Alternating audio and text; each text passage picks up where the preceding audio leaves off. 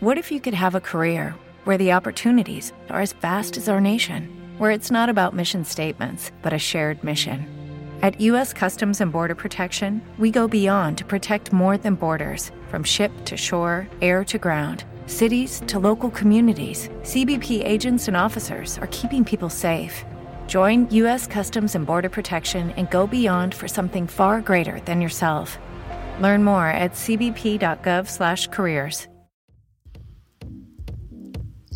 Clamotten, quarta puntata.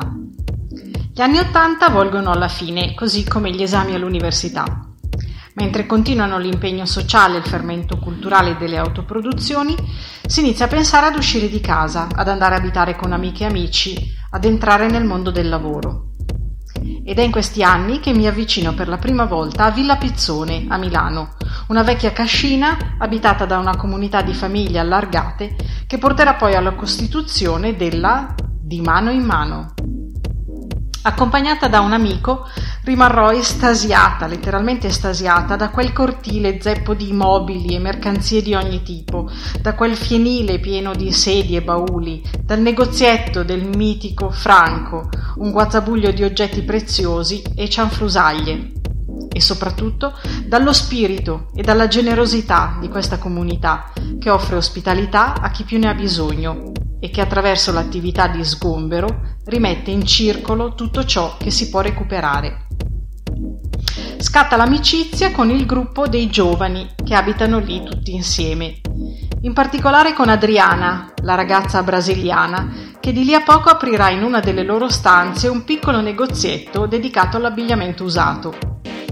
Prima ancora di iniziare questa attività, mi regala un soprabito di pelle anni 70, arrivato di sgombero, ma che a lei sta un po' stretto di spalle. A tutt'oggi mio fedele compagno per le mezze stagioni e non appena inaugura nell'allora soggiorno della casa dei ragazzi la sua piccola boutique, tutta con capi recuperati da sgomberi e donazioni, mi lascio convincere ad acquistare un paio di stivali sopra il ginocchio con una zeppa da paura, molto coreografici ma alquanto scomodi, e poi anche un paio di stivaletti con cerniera che coscienziosamente tingerò di nero da bianchi che erano. Fresca di laurea, troverò immediatamente lavoro per puro caso in una nota azienda di vendite per corrispondenza, circondata da un intrito gruppo di giovani colleghe attentissime alla moda. Un po' perché circondate da abiti, modelle, set fotografici, un po' perché gasate dai primi stipendi di cui disporre, molte di loro iniziano ad acquistare compulsivamente abiti e accessori in quantità salvo poi farseli venire a noia nel giro di pochissimo. E quindi ci inventiamo il mercatino degli scambi, un appuntamento fisso organizzato nella taverna della casa di famiglia di una delle colleghe. Ad ogni cambio di stagione, pressappoco, ci ritroviamo per una cena in cui condividiamo cibo e vestiti. Se ci sono le condizioni per uno scambio diretto, bene, se no mettiamo in vendita a un prezzo puramente simbolico quei capi ed accessori che non ci soddisfano più, o che ci sono venuti a noia o non ci vanno più bene. L'iniziativa riscuote grandi consensi anche tra altre nostre amiche, per cui a volte ci ritroviamo anche in 15 ragazze o più con tante cose da scambiarci, tanti assaggi da offrire e gustare, tante risate. Lucia e Luciana, eh, si chiamano proprio così, quelle degli acquisti compulsivi, mettono in gioco un sacco di vestiti e accessori bellissimi e altrettanti se ne portano a casa. Per la gioia della mamma acquisisco un cappottone di cashmere di Max Mara e per me gran parte del guardaroba black di Luciana, mia stessa taglia. In compenso faccio felice Elena con una borsa a secchiello di mia sorella che la trova scomoda e mi cede per rimetterla in circolo.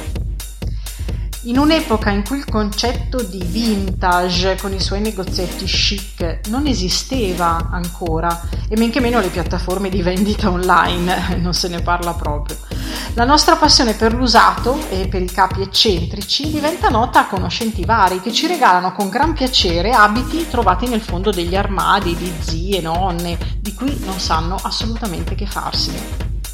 Per cui l'anziana signora del centro studi ci dona una valigetta piena di cappelli anni 50 e 60 di sua mamma, da quello con la veletta quello a bustina, dalla paglietta col nastro di stoffa a quello da diva in velluto.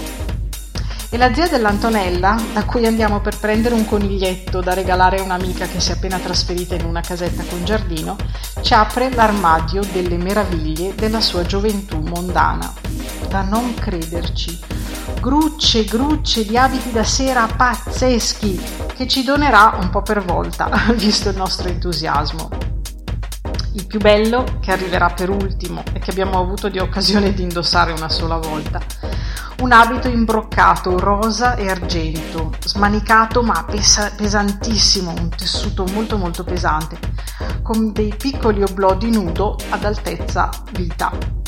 Ma anche gli altri ereditati di volta in volta sono splendidi, come quello giallo limone in crespo, con le spalline sottili e lungo fino ai piedi, oppure ancora la tuta fiorata a zampa. E poi che succede? Il guardaroba è colmo, e anche Bergamo inizia a stare un po' stretta. È arrivato il momento di pensare di espatriare a Milano.